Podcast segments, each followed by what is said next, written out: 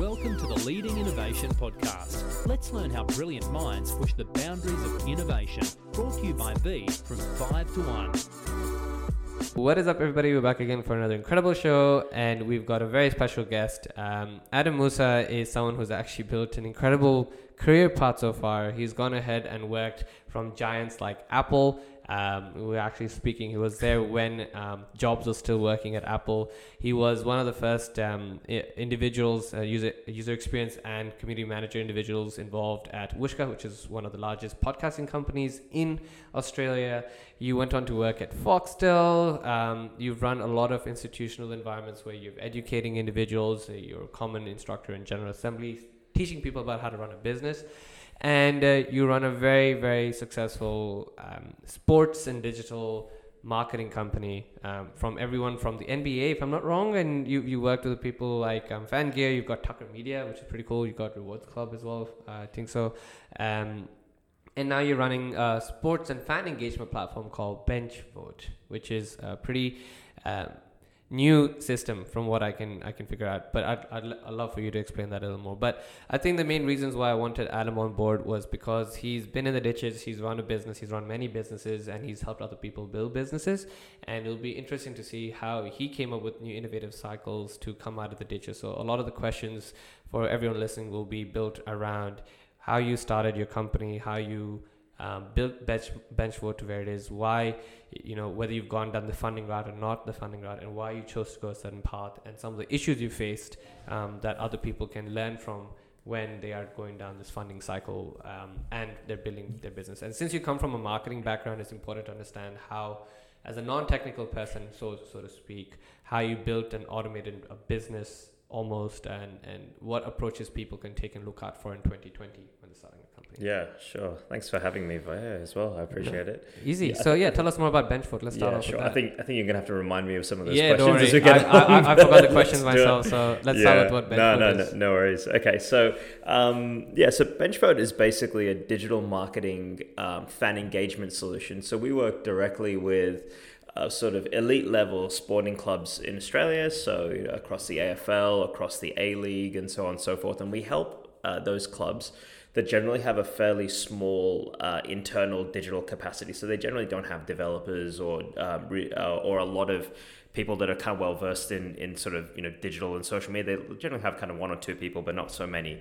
Uh, we help them to kind of fill out that skill gap, and by putting software in that place, so we help them to engage their fans to better um, activate and to better kind of uh, build better relationships with their sponsors and to increase the revenue in the club through jersey sales, ticket sales, that kind of thing, all by actually kind of keep giving the fans great experiences on digital via social media and that kind of thing. So basically, BenchVote was actually built uh, and it was actually spun out out of one of my older businesses. So um, prior to running BenchVote, I had a consultancy called Differential Experiences, which is actually mm-hmm. where I met Fee. V, yep we've done a little bit of work together as well. So that was more of a broad sort of digital consultancy slash slash agency. So we were doing things like Facebook ads, uh, building you know kind of campaign websites and small WordPress builds, um, but a lot around the kind of digital marketing, creating digital strategy, SEO, and so on and so forth.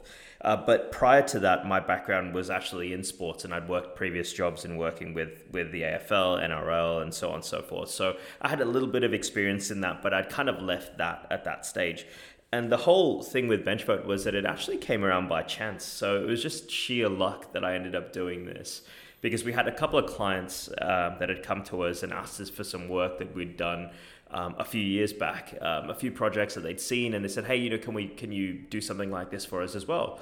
Uh, and back and a couple of years prior, when we were doing some of those jobs with some of those other uh, with some of those other clients, uh, myself and, and and my senior developer at the time, we had this idea. We said, well, wouldn't it be really cool if we could, you know, kind of offer these fan experiences, but put a layer of software around it. So rather than it working through that traditional agency approach where you get a brief, you have to um, kind of cost it up, give them a timeline, and get the client to approve it or not approve it. Uh, let's see if we can just kind of get rid of that entire process and put software around it. So we sell them a software license. They can create it themselves. So it becomes a done for you service, more or less, where they can catch a DIY service, I should say, uh, where they can kind of sort it out themselves. So how the whole business kind of came about was uh, I'm a big believer in not building anything until you actually have a customer to prove that they, that there's actually a market need. I, I don't like spending time and effort in actually building uh, products and solutions and concepts that I don't know if there's a market for yet. I'm a big believer in market. So validation. how do you validate that? So the actual way that we validate was really simple, and it's actually kind of agricultural um, in a lot of ways. Was that I basically mocked up the way that Benchvote would work in a PowerPoint presentation, and we presented it to the client. You know, we, Yeah. we, we were absolutely confident that we could build it, and, Yeah. and that's the other key thing is that. Um, I would never recommend doing that unless you are absolutely certain that you can deliver on it. And because we delivered many many projects like that prior, we were 110% Mm. confident that we could do it if the client said, Mm. "Yeah, sure, that sounds like a good idea," Mm. which they did. Um, and it was the Rugby League World Cup 2017, which is a huge event seen worldwide, you know, televised, all that kind of thing. And we worked with them directly to make it happen because it was happening in Australia. Uh, and the way that we got it funded was we were again we were very lucky because um, we didn't actually ask the client for a, for a dollar. We just asked them that you know do you like this concept uh, and is this something you would use? And once they said yes, uh, I I looked to apply for the Jobs for New South Wales MVP grant, uh, which again was a bit of a risk because I was basically kind of putting that getting our funding from a completely different place, which was the New South Wales government. So everyone who pays their taxes, thanks very much for that.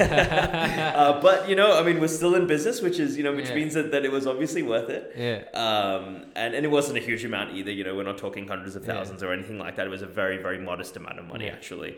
But we used that, and all of, because part of that grant, we actually didn't need the client to pay us any money. That was actually a stipulation of the grant. Uh, we just said, look, if you can sign off, if you can say that yes, you agree in, in writing that you agree to use this uh, platform, then we'll go ahead and kind of um, you know kind of push for the grant. So it was basically a win-win for everybody. We got software out of it. The client got um, a great solution. Then obviously Jobs New South Wales got a great software case study out of it as well. We were only two out of that cohort that were actually producing real software. So yeah, it, that was kind of the the the whole sort of nexus of how of how Benchvote came about, and then from there we found our second client, which was our first paid client in the NBL, and from there we've just been growing and growing and growing. Last year we were working with about uh, four different AFL clubs. This year we've kind of moved out of just pure sports and working more with brands, with agencies as well. So it's really kind of started from there. Okay.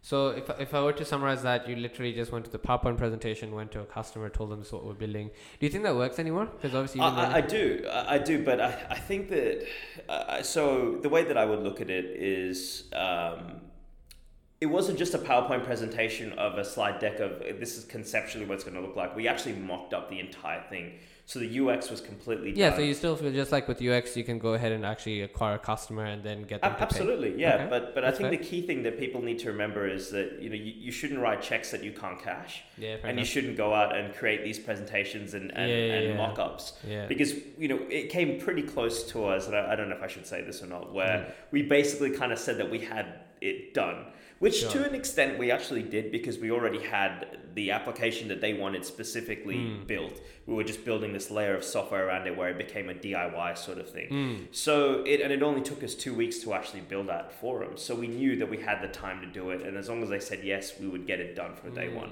so uh, I would say that yes, it still does work. Um, it's a lot harder because if you don't have a product there that you can actually demo and show in real life, um, sometimes I find that people will kind of use that to their advantage and, and, and try and you know kind of stiff you a little bit on how much money you can charge and so forth. So it's also about having a good relationship about, with the person that you are actually uh, you've got on the other side of the table. I knew the person that we were selling to, so she already trusted me. If you're going in cold, I think it can be really Sure. difficult, but I'm a- still a big believer of don't build it until you've Until- got yeah, that's even even even if you're only charging ten percent of what you can charge. yeah, at least Ultimately, have something. Yeah, because then you've got proof that if I've got one customer, I can find more. More, yeah, right? yeah, yeah. exactly. And how much of that doesn't have to do with do you think coming up with your own idea? What What are your thoughts behind just getting validation based upon cust- uh, competitors? Do you think just seeing how competitors exist and like, cool, there's there's five people that do somewhat similar stuff. Yeah. I want to do something marginally better. Yeah. Um, but I is that good enough for me to just not validate anymore? I I think that that means that there, the market exists. Yeah. Right. But that doesn't necessarily mean that you can do it. right. which is a huge a, very subtle but a massively different thing because Right. we we have competitors as well who I actually found out after I'd built the business. I found Mm. out that we had competitors. I knew there were a few people knocking around, but I only found out the true scope of it when I after we'd actually built launched, it. Yeah. But the the thing is, of course, and depending on the industry that you're that you're in, I'm in the sports industry, obviously, which is a very small, very tightly knit uh, market where everybody knows everybody. So your um, your reputation is really key because it gets around very quickly.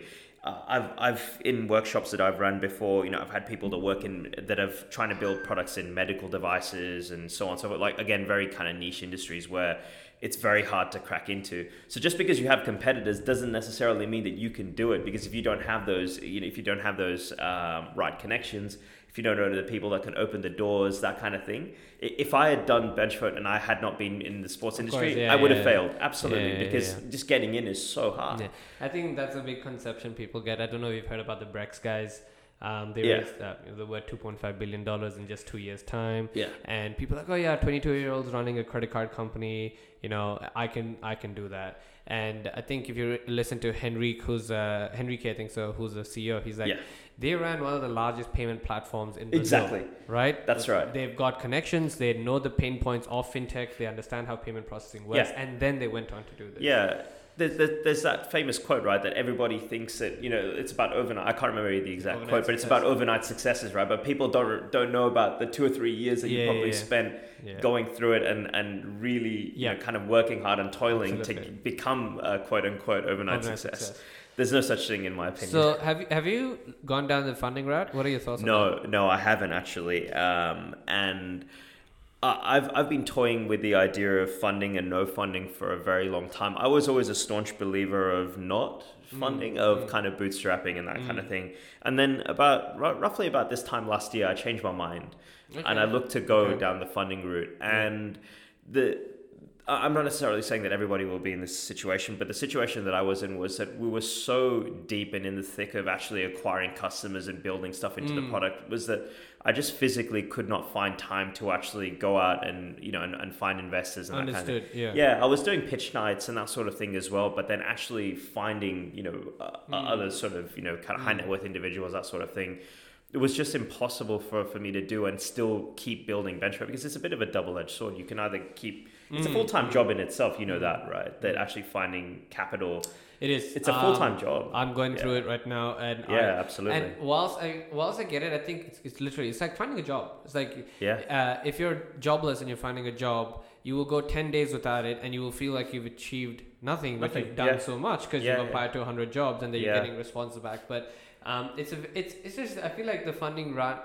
There's, there needs to be a startup that solves funding as itself, and like why people like why actually advising exists. a business like that at the moment. yeah, it, it's, it's it's it's so interesting because it's such a hit and miss situation, right? And Yeah. I was talking, I know we're going a little off topic over here, but I was talking to someone about this, and we're like, what? Why is it so fundamentally different? Where a lot of companies, uh, VCs and investors, angels, whatever, feel so. Um, uh, have such a big FOMO. They're like, oh shit, I could have. Like, I mean, I, I don't know. Uh, for example, take Canva as an example, Mm. right? Obviously, there's some people who said no to Canva. Melanie said there was like 180 people, people said yeah, no to yeah, Canva. Yeah. Clearly, they're one of the most successful startups in Australia. So, what was the fundamental difference in one person uh, understanding the perception of what Canva yes. is and other person saying no? I mean, spade of spade, right? I mean, it's a good idea. It's a good idea. I- think it comes down to the individual investors, kind of a, like what they know. Well, that's what I mean. Like, well. it's Yeah, like democratizing yeah. that system and Yeah. like just having a, a processing that look, you need to do this, this, and this, and it will be spade of spade. And at that point in time, what investors don't come in and come in will be based upon very set factors. They just don't like you, they don't know the space or idea, and blah blah blah. Mm. Right? Versus like, oh shit. I was going to be one of the first investors of Canva. Well, you fucking weren't. Yeah, should So- have. Yeah, yeah, exactly. So, you I, I think it's also an Australian thing, right? Yeah, It is that the, the risk appetite in Australia is so low it's- compared to it's so tiny. it is, yeah, and, And- and and that's the thing. Even even for a business like us, which on paper, you know, kind of sounds like it's an amazing success story. Yeah. You know, where we've we've we went straight from you know kind of having nothing all the way through to yeah. to these huge, you know, kind of yeah. you know household names in Yeah. Australian sports. You know the amount of no's that we would get, or the oh you're a bit early. a bit early was the was the most was the most important. Yeah. Well, sorry, was the most Common, common thing that we yeah. would hear.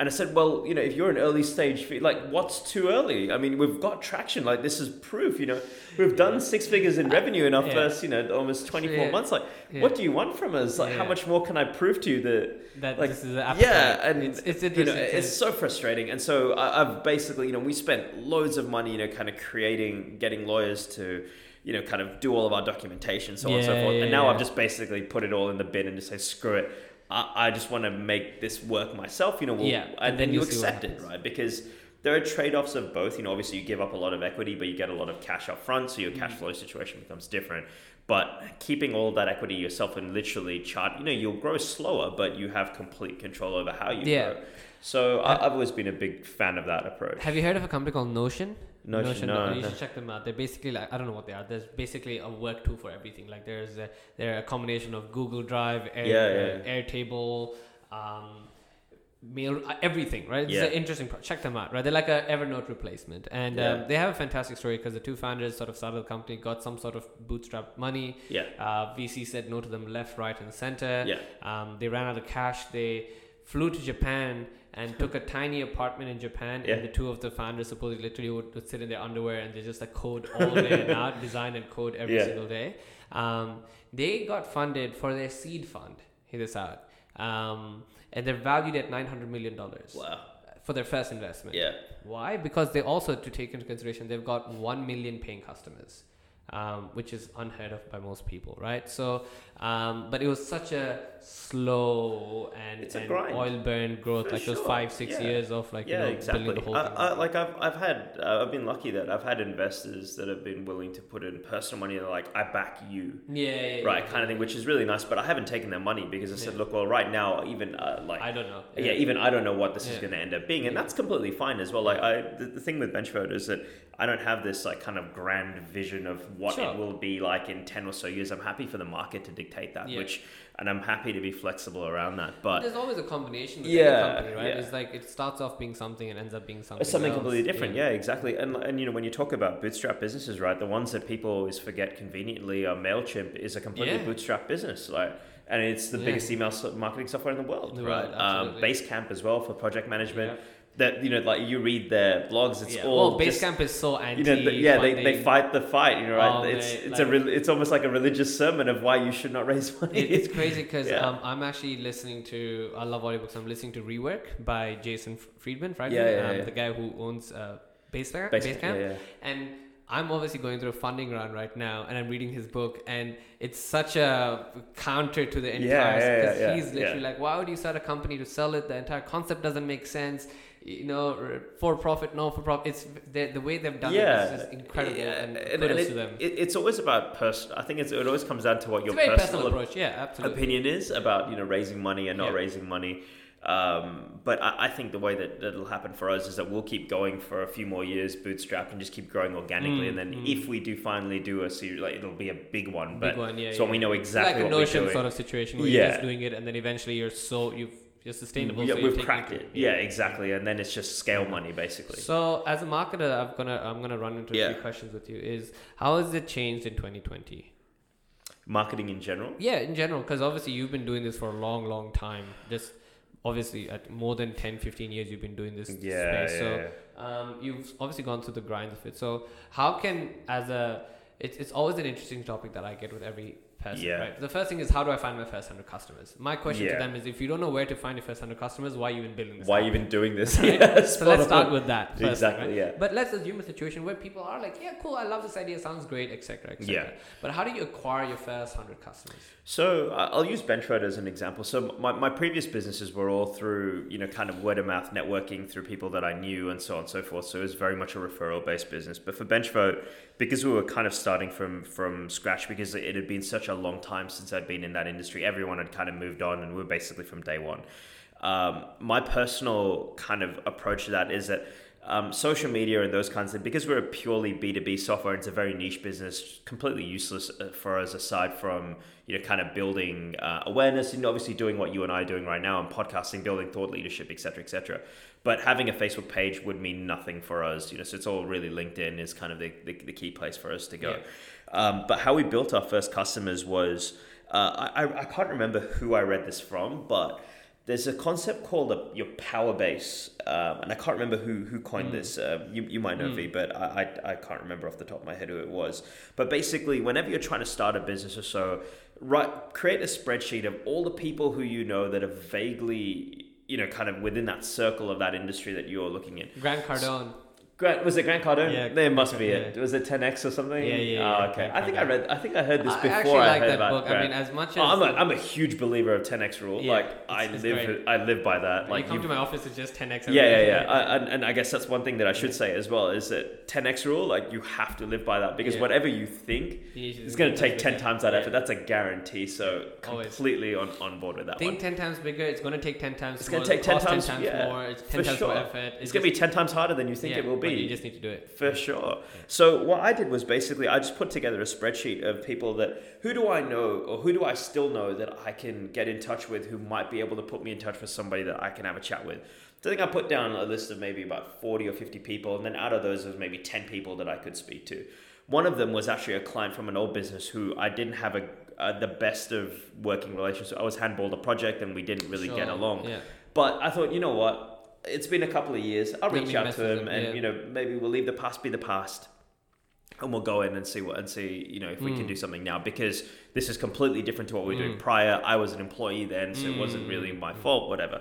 I got back in touch with him, and he was just really friendly and cordial and all that kind of thing. And he actually put us in touch with our second, cli- the first client that ever paid his awesome. money, uh, which was the NBL Yeah, because you they don't were ask, you don't get, right? yeah, yeah, exactly. Spot on. Like you know, if you you got to be in it to win it, and if you never try, you never go. And I, and it took a lot from me as well to think, okay, I didn't have a good relationship Yeah, with this but- guy, yeah, but I'm should gonna do it? try again. And he was just very friendly. He was Yeah. like, yeah, you know, whatever happened, like that's fine, whatever. And luckily, the, NB, the the owner of the NBL was an investor in his business. Just Mm. I didn't know that at the time, Mm. but that's sort of that's exactly what you said, right? Mm. If you never ask, you don't know. And through me, that was just a sheer coincidence. Mm. So that was how I got my first uh, paying customer. Then from there, um, and what still works to, for us to this day is email, like cold email has, has been really key Really? for us. In 2020, do you think even cold I email has do. a place? Absolutely, yeah, yeah. So Love working, so you and I are big. You know, we, we've we've talked about this before about using kind of LinkedIn to find email Sure. to scrape Yeah, yeah, yeah, emails, yeah. and then use cold email to book in meetings. It works for us because we've got case studies, we've got really big names uh, that we can So name can you drop. can you educate the audience on how cold email should be written? Um, yeah, let me have a think about that. So, 99% actually if you want to learn more about cold emailing i do run classes at general assembly you about go. on cold emailing so just a shameless plug there Hashtag plug. but long story short like probably 90% of uh, of it is going to be the um, the subject line so writing you know writing paragraphs and paragraphs of really important copy and stuff like that in the email it's all completely useless if nobody actually clicks on the email Yeah, yeah. completely pointless Yeah. because what's the point right Yeah. so you've got to test different lines. I find that having numbers and stats in there of, of you know kind of numbers that are unbelievable, something that you're doing, uh, some value that you deliver in your business that is completely, Mm. uh, it's almost impossible, right? And we were lucky because we had some really strong numbers when we started that were, were like that. So people would look at that number and say, oh, that's too good to be true, would want to click into there. And then it was just about saying, hey, you know, we work with other businesses in your space yeah, and in your So- space, and these are the results that we've been delivering. So, so if I can break that down, you've basically said something bold and out there, which I think is the case with. But it's gotta be true. Statistic, right? Yeah, it has to be true. Yeah, yeah statistically correct. So n- numbers are what people go Yeah. with, and then you create familiarity by saying people in my similar space, in your Correct. similar space have That's done this, exactly and I can yeah. achieve this, and then boop, you're on a book in a yeah meeting. and then and then yeah and and it's always about you know are, are you free to to catch up and. To, yeah, t- are you free for me to take you through it, or would you like to learn more? Yeah, yeah, right. yeah, so don't necessarily try and book in a meeting on the first one, but Sure. it's always I always like to kind of use the marker of okay, this is what we do. Are you interested in learning more? Yes or no. If that person says yes, then book in the time, sure, right? Sure, sure. Um, or try and Permission get marketing. them to yeah, permission marketing, Yeah. but it's done in that sort of cold fashion, right? enough. Fair enough. where it's yeah, it's not you know kind of through through the Seth Godin way. Yeah. It's slightly different, but Yeah, it's yeah, um, yeah, but yeah, yeah, it's that way. So I, I'm still a big believer in in email, Cold in emails. cold emails. Cool. It's not going to work for everybody. Yeah. Um, it it, all, it really works for us because again we're B two B and we're very niche. Yeah. So actually finding email addresses is not that hard. Yeah. Uh, and also uh, like that's the only way that we're really going to get cut through. Sure, sure, sure. So it's not going to work for everybody, but that's what's always worked for us, and I think it will continue to work for us for the foreseeable future as well. We're doing more. I'm doing obviously, you know, kind of podcasting and Yeah, yeah, things yeah. like that as well, and, doing a bit more on LinkedIn. You've got to be where your, your customers are, and I'm a I'm a big believer in not in not having too many social accounts. Okay. So I find that a lot of people will have a Facebook, Instagram, Instagram, Snapchat, LinkedIn, you know, blah blah blah, and you're like, well, that becomes a full time job in itself just to manage it the is, damn it things. really is. Yeah. And each one, you've got to have your own unique uh, Identity, Yeah, they, they've got to be unique. You can't yeah. just spread content across all of them, right? The tonality So, changes for each of them. I would say just you know stick to one, maximum two social networks. yeah. Uh, and maybe if you want to count email in that, you can do. So too. that's product product market like market fit channels. So like I mean, yeah, of course. For us, it's LinkedIn. If it's Yeah. you know if you're a B two C brand, then it's got to be you know Instagram, Instagram, or, TikTok, or whatever it is. Exactly. Have you have you looked into TikTok much? Uh, not anymore. Uh, yeah. I, I, I've watched it. Actually, Yeah, I've, yeah. I've seen it. I think it's a pretty cool idea. Like. I, I saw recently that the WWE have just created an official TikTok account. it's crazy. They're, they're, and they're, they're, blowing up. licensing music left, right, and center to do stuff like that. Yeah. Uh, I don't know. Jury's out, and I don't know how much. I don't know for how long it's going to be allowed in, in Yeah, or going to be. Let me say, quote unquote, uh, an open platform because it's obviously a Chinese Yeah, company. yeah, ByteDance owns it, and I, I, think I don't know how quickly until Yeah. politically it's not. you know what people. favored. Yeah, that's fair. Because all the data is hitting Chinese servers, right? So I think one thing people tend to realize is like, oh, TikTok is blowing up and growing. No one knows that it's actually a five-year-old company. You know that? Yeah. They've been around for five and a half years. Um, so they were called Musical.ly first and got shut down, I think, for like child pornography or some shit like that. it's, it's crazy. Um, Wow. So um, I, I remember downloading music. And even see, look, I'm I'm trying to build a TikTok audience and stuff as well. But I can tell you this for sure: if you download TikTok the first time, you almost need to, you know. Suck it in and just like close your gut and sort of power through the first 10 15 videos of very disturbing like young children, right? Um, obviously, very provocative in the way they are. Um, and once you power through that, then your feed sort of gets optimized to see Yeah. the content you want. But it's uh, Oh, I see. So you gotta let you gotta oh wait man, for a you while gotta to you gotta the work, algorithm uh, actually work uh, for you. TikTok powers through and gives you the as close as it can to nudity as quickly as it can. It's Yeah. a Oh, jeez. and it's usually about like 12 to I don't know what you can identify what I see as 12 That's to messed up. 17 year old girls um, usually or guys as well to be honest Oh. with you it's a it's an interesting platform is all I'll say. but then once the algorithm But actually once it feeds out what, it's actually what, pretty what, decent content. Yeah. um, yeah, what what you're so like right now to. most of mine is like shit like Gary Vee and like other marketers and this and that but Mm. until I got to that point um, I tick deleted TikTok three times from my phone because I was generally scared if someone saw this on my phone Yeah, they would know, book me in for something right Yeah, um, yeah. it was that disturbing Yeah. Musical.ly was 10 times worse because Musical.ly when it was called Musical.ly their most popular content creator was 11 11 year old had i think 12 and a half million followers Yeah. and they got consent from their parents saying oh yeah we got consent from their parents saying it's okay i'm like dude you're putting 11 and a half year old kids 12 year old kids giving them uh, 12 million followers and you've got no like restrictions on- Boundaries or- yeah, yeah, for who yeah. can interact with them Yeah. and who cannot and your gauge is that oh mom and dad said okay mom and dad might be just using that kid to get their way through which yeah, well, mom and dad probably don't even know what the hell's yeah, actually oh, going yeah, like, on, right? Yeah. So anyway, side topic. Um, so jumping back into the the thing for 2020 marketing trends, I think uh, we'll come, come close to the end of the show. And what I wanted to ask you is, if you wanted to give people three tips or four tips, um, I come to you as a consultant, uh, saying, "Hey, Adam, I've started this company. Um, I'm trying to acquire my customers. Here's my persona. Here's my audience. I know a bunch of things. What do I do? Do I start with email marketing? Do I oh how do i net what what what do i do it's 2020 things are different Mm. now people do not care about chatbots are no longer you know cool Yeah, Like, yeah, yeah, what do i do yeah. now how do i start a company in 2020 Uh, so, uh, um, the what, what the first thing that I would always say is leave leave the gimmicks at the door, and that's you know kind of trying to go twenty you know 2020, 2019 trends, all that kind of stuff. yeah Right. So I'm a big believer in that if it works, if it worked five years ago, it'll still probably work today. You've just got to make sure that you're you've got to you've got to fish where the fish are, basically, right? Again, very hackneyed kind of you know um, quote that people try to say, but it's the, the truth, right? Mm. Is that if you've got if you if none of your audience is on TikTok, why the hell are you Why on TikTok? TikTok? Yeah. Right? Like, I mean, sure, personally, fine, whatever. But if you're trying to acquire um, you know, Customers. customers, yeah You've, you've got to do that research, and, and the good thing is like that that you can use tools like SimilarWeb and whatnot, the um, Ahrefs as well. You know, if you want to look for content and that kind of thing. So you can start to do a bit of analysis and try and understand. Okay, well, where are my audience? Or look at what your competitors are doing as well, right? Mm. And so you know, if you're trying to build you know kind of cheap disposable watches like Daniel Wellington, well, what's working for Daniel Wellington today? Is it still Instagram? Is it you know have they moved on to TikTok? Have they moved on to you know God knows what? So that kind of thing. Um, I, I, I don't like to do the flavor of the month kind of marketing. I'm I, I don't like that sort of thing because then you're just constantly following playing Yeah, catch trends, up. and right? Yeah. Unless, but I will caveat that that if your audience is like that and they're on to the next big thing, then you should totally do that. Yeah. So I'm a like maybe reactive is probably not it probably comes out not in the best So way. you want to do sustainable marketing. Is yeah, trying I'm a say. sustain, Yeah. sustainability is absolutely Yeah. the key thing. Rather Right? Is it, don't don't try and be on everything growth at once. hack and yeah. Yeah, own one channel and absolutely it up. crush it on Yeah. one channel, but Yeah. that channel's got to be where your audience are, Definitely are is, yeah. and where they're willing to buy from you, right? That's also That's the key key. Yeah, like Yeah. if I don't want to go to a place of leisure and then try to sell product. Yeah, exactly. It's like if, if you've got you know two or three million people on Instagram, Yeah. um, but you know that you know like you, you're getting less than what you know if you're getting Small point percentage one of a conversion, yeah. percent of a conversion rate off Yeah. that channel.